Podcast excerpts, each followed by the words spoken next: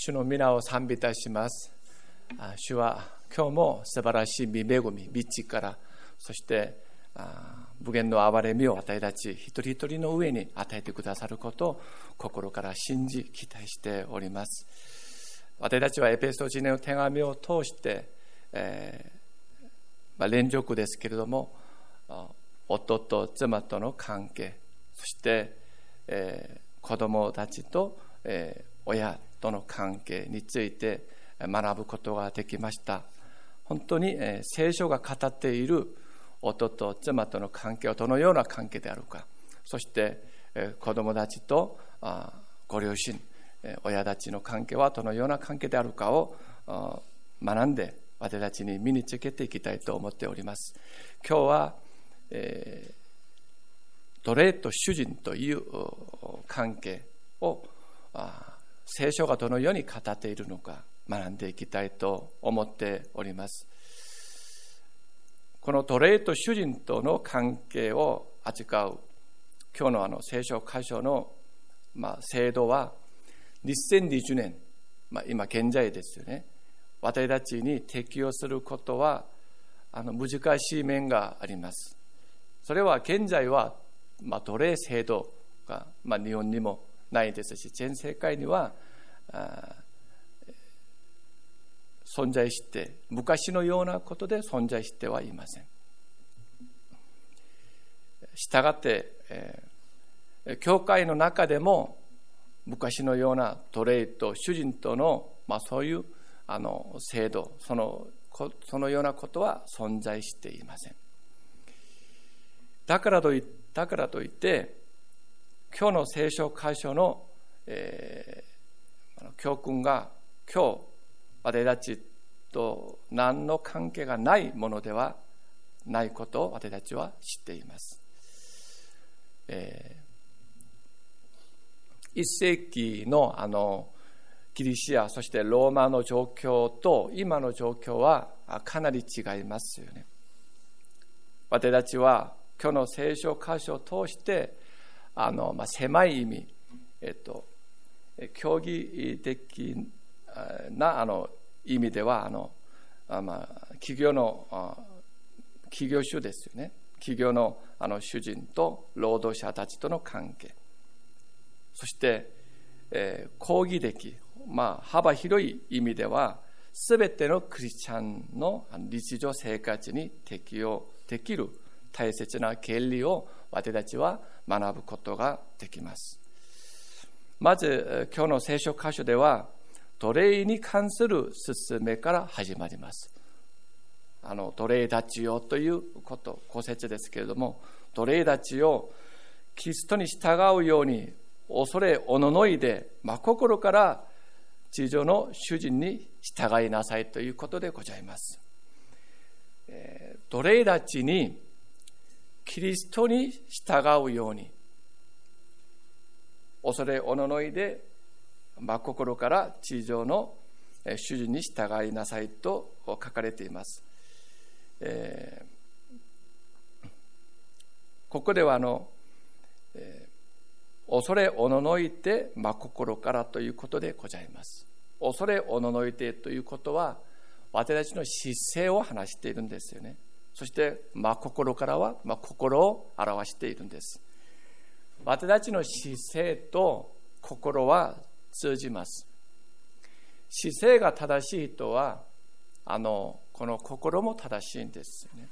姿勢が謙遜であれば心も謙遜であります。私たちの奉仕そして働きはこの姿勢この心から始まります。学びたいというこの姿勢がある人は心も学びたいということであります。ですので、誰が主に導かれ、主に使わされるのでしょうか。その人は、この姿勢から、そしてこの心から、あの、まあ、始まります。違いますよね。恐れおののいて、まあ、心から、本当に謙遜で、謙遜の姿で、謙遜の心を持っている人々が、主に使わされることであります。奴隷が主人に従う基準がありますけれども、それはイエス様に従うようにしなさいということでございます。この基準、基準はイエス様に従うように従いなさいということでございます。このイエス様に従う姿がどのようなことでありますでしょうか。それが6節に書かれています。ご機嫌取るような、ご機嫌取りのような上辺だけの使い方ではなく、キリストのしもべとして心から神の御心を行いということで書かれています。奴隷が従うのは表面的には地上の主人、まあ、長官ですよね主人に従うことになりますけれども本当に従うのはイエス・キリスト主に主のしもべでしもべとして主に従うことでございます。イエス・キリストに従う時にはご機嫌取りのようなことはしません。このご機嫌取るようなあの、まあ、姿勢そのあの姿はあの他の言葉で言い換えると人に喜ばれる姿でございます。人に喜ばれる。人に喜ばれるようなことはしないで言いなさいということでございますそしてもう一つは上辺だけの使い方をしないでいなさいということでございます上辺だけの使い方を私たちは偽善と言います。偽善ですよね。特にあの牧師はですね、信徒の前の姿と家に帰って あの食事するときに、そして家族とのあのその中での姿がどれほどあの、えっと、その格差ですか？差があるんでしょうか？それを縮めるための牧師の努力が必要だと私は考えております。全く一緒ではないと思います。弱いところがあります。けれどもそれがあのそれを縮めることでどなたが喜ばれますか、まあ、主が喜ばれると思いますけどもあの家内が喜んでくれます。あの毅然。イエス様は毅然。本当にあのイエス様はそれを叱って、おられました。偽善者のような使い方ではいけませんということでございます。私たちが人に喜ばれるものにならないためにそして偽善者とならないためにどのようにすればよいのでしょうか。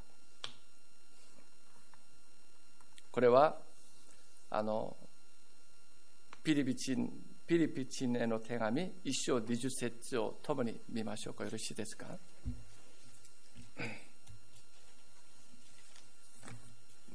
エペソあのエペソ人への手紙の次がピリピチネの手紙一章二十節ですね一章二十節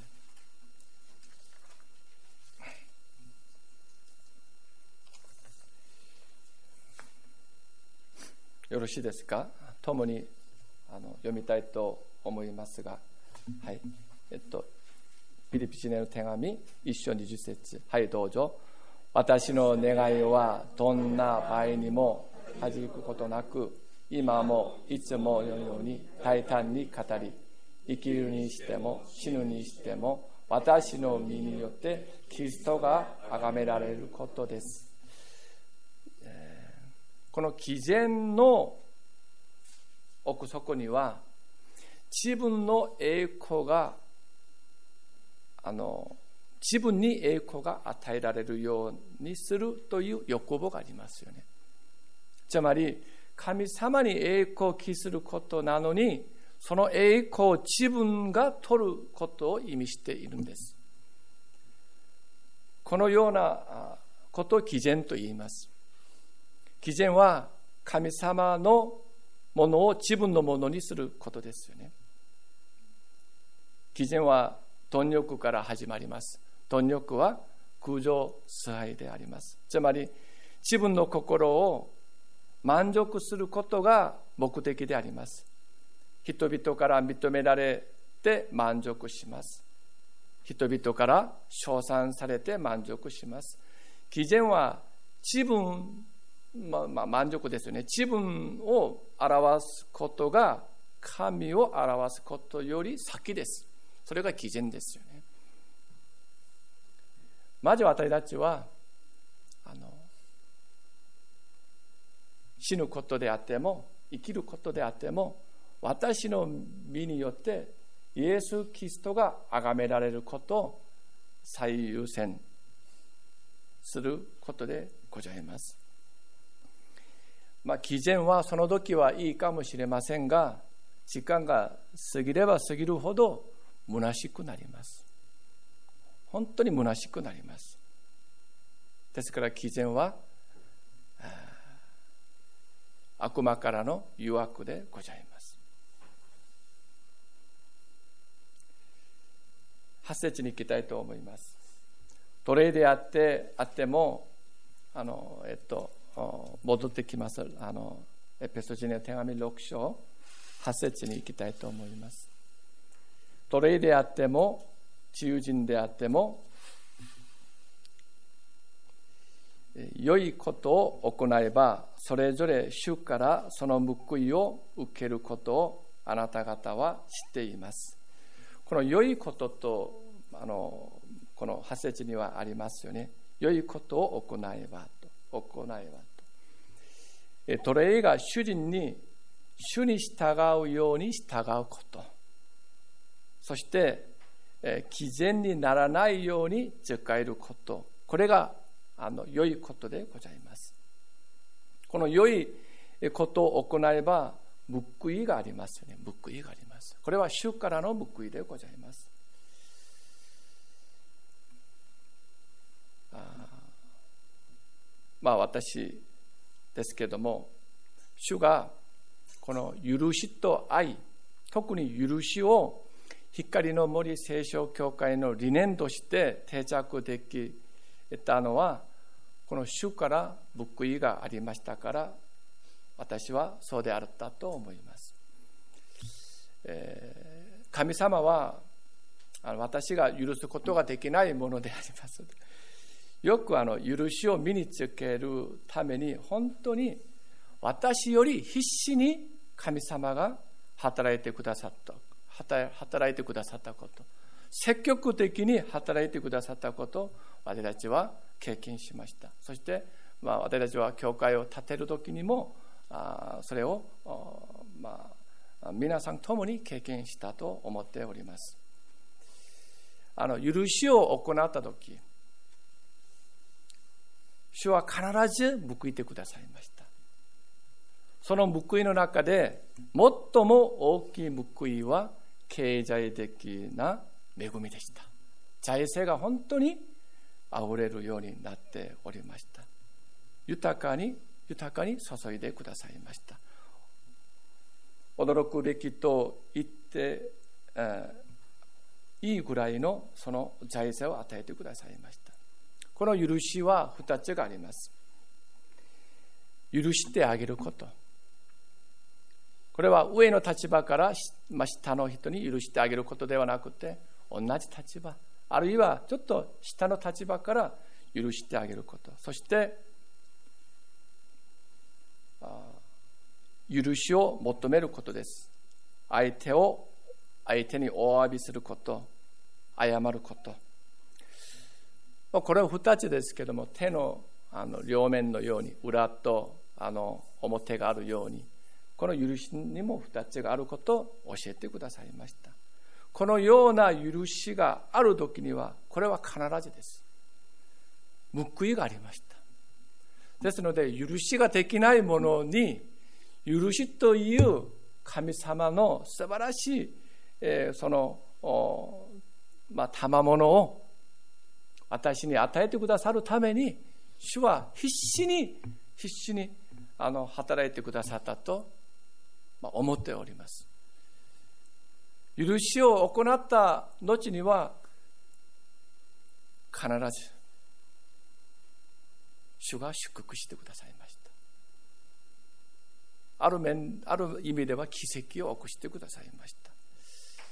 これは私は弱いですから足りないものですからあなたは許しから離れないようにという主の示しではなかったかなと思っております。良い行いには必ず報いがあります。この良い行いはイエス・キリストの御言葉に従うことです。イエス・キリストの御言葉に従順に行くことが良い行いでございます。善の行いでございます。この行いがあれば必ず主がそれを覚えてくださり報いてくださいます。まあ、数多く経済的なあの恵みがありましたけれども他のことでも祝福を主が与えてくださいましたですから私たちの弱さを知っておられる神様は私たちに良いものを与えてくださるためにあなたはこれを身につけてください一生かけてこれから離れないでくださいという神様の御心が成就されるために私たちに報いがあるのではありませんか。頑張りなさい。もう一度頑張りなさいという報いご褒美ではありませんか。奴隷にこのような報いがあります。主に従う者にはこのような報いがあります。良い行いは神様に栄光を期することでございます。神様に栄光を期することで人々から認められないかもしれません。人々から称賛されないかもしれません。しかし神様に栄光を捧げる時には栄光を捧げる者には神様からの報いがあります。この世での報いもあります。そしてこの世で報われない時には天国でも報いがあります。神に栄光を期することを優しく話しますとまあ神様を最優先することであります。神様が喜ばれることであれば神様の御心にかなうことであればそれを先にすることでありますよね。これが私たちの信仰の勝利を招きます。神様に栄光を期することで、私たちの信仰が勝利することでございます。この勝利が報いであります。神様を最優先にしていくときに、私たちには敵がありません。まあ、勝利するからですね。もし敵があっても相手になりません。相手にならないです。私強いだから。私自分自身が強いものではなくてイエス様は全てのこの世の戦いで勝利されたお方でございますから。このイエス様が私の勝利でございます。ですからこの世で敵があってもコロナウイルスがあっても私たちは心配しません。主を恐れます。コロナウイルスを恐れる対象ではありません。勝利の報いがあります。神様に栄光を期する者はそのような素晴らしい報いがあります。ですから心には平安があります。神様に栄光を期する者には心に平安があります。勝利した者に与えられることは何でしょうか。それが平安です。敵がないですから。あっても相手になりません。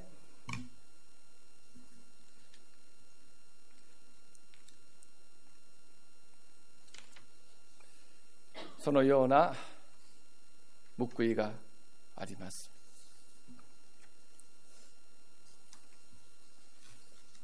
ですので私たちはあのまあ弱い時があります。けれどもけれども主に信頼し主の御言葉主のご命令に従っていく時には必ず報いがあります。神様に栄光を期する者には報いがあります。その報いが私たちの信仰を働かせてくれます。強めて、強めてくださいます。最後になりますが、なりますが、あの主人たちに対して話しています。これが旧説でございます。主人たちをあなた方も奴隷たち、奴隷に対して同じようにしなさい。脅すことはやめなさい。あなた方は彼らの主、またあなた方の主が天におられ、主は人差別なさらないことを知っているのですと書かれています。奴隷たちを語ってくださいました。主人たちを主人たちにはあなた方も奴隷に対して同じようにしなさいという意味この意味は奴隷たちの態度や行動と同じように主人たちの行動や、え、態度も主に使えるようにしなさいという意味でございます。奴隷たちも主との関係の中で主人たちに使えるように主人たちもイエス・キリストの関係の中で主に使えるように奴隷たちを尊重しそしてキリストにあって兄弟姉妹として奴隷たちを扱いなさいという意味でございます。これで2つを進めてくださいました。脅すことはやめなさい。脅すことはやめなさい。奴隷に対して。2番目は差別してはいけないことを語っている差別してはいけない。差別しないでいなさい。まあ、こういうことはですよね。奴隷の立場から見ると、奴隷たちが喜んで喜んで主人に使えることができるような形ではありませんか？この心遣いではありませんか？主人たちが脅すことがないようにそして差別しないで奴隷たちを扱っている時には奴隷たちは本当に喜びを勢いを持って主人たちに使えていきます。このような使いあの心遣いでイエス・キリストがあのこの主人たちの中から表されるようになりますよね。そして尊敬される主人となります。それで脅すことはやめて差別しないで主人はあ差別しない主人になるためにはどのようにすればよいのでしょうかこれはいつも優しい主人でいればいいですか？いつも優しい。いいよいつもいいよ。大丈夫よ。大丈夫よ。あるいはいつも厳しい主人であればいいですか？厳しい。いつも優しい主人であればいいですか？いつも厳しい主人であればいいですか？土地でもないといつも優しい主人はあの最後があんまり良くないんですよね。いつも厳しい主人は働きにくい。喜びが出ないんです。どのようにすれば脅すことはやめること。そして差別しないであのお一人一人を尊重していくことができるのでしょうか。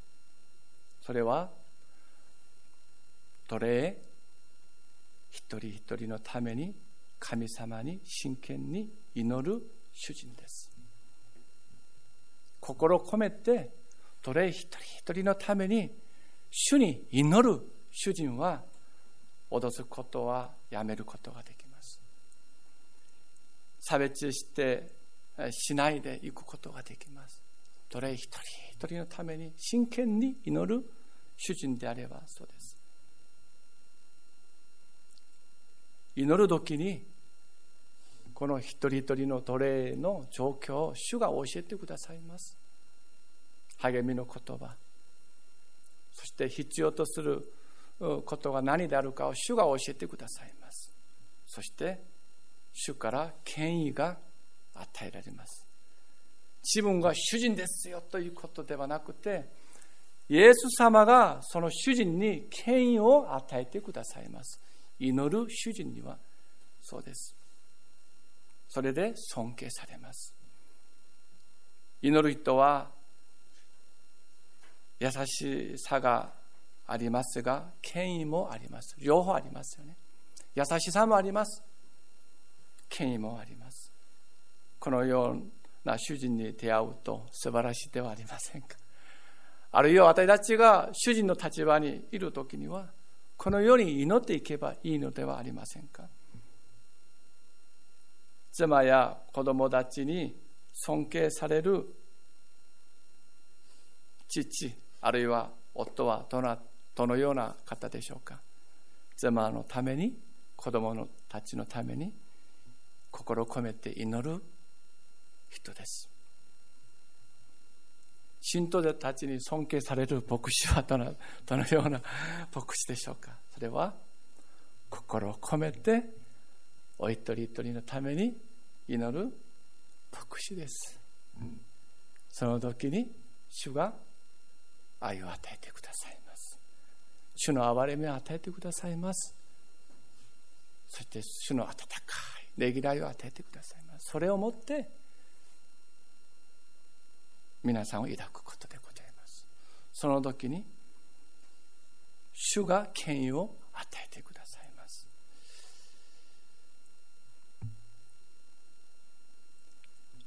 奴隷と主人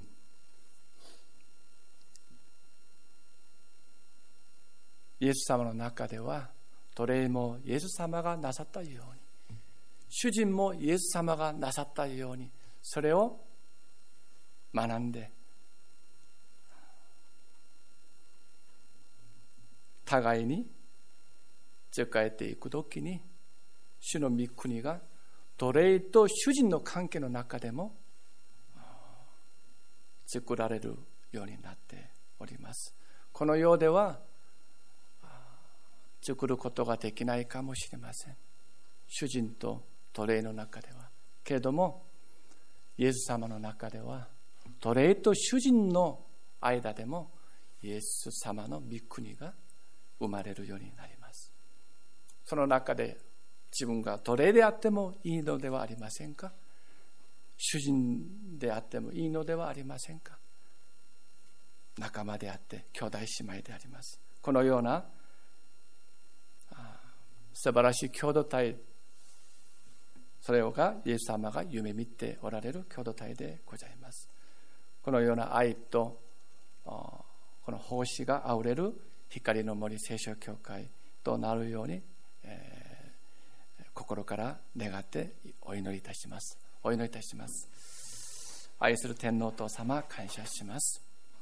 今日もこの奴隷と主人との関係の中で主が教えてくださったこと心を刻んで心に刻んでこの1週間を私たちが過ごすことができますように祝福してください。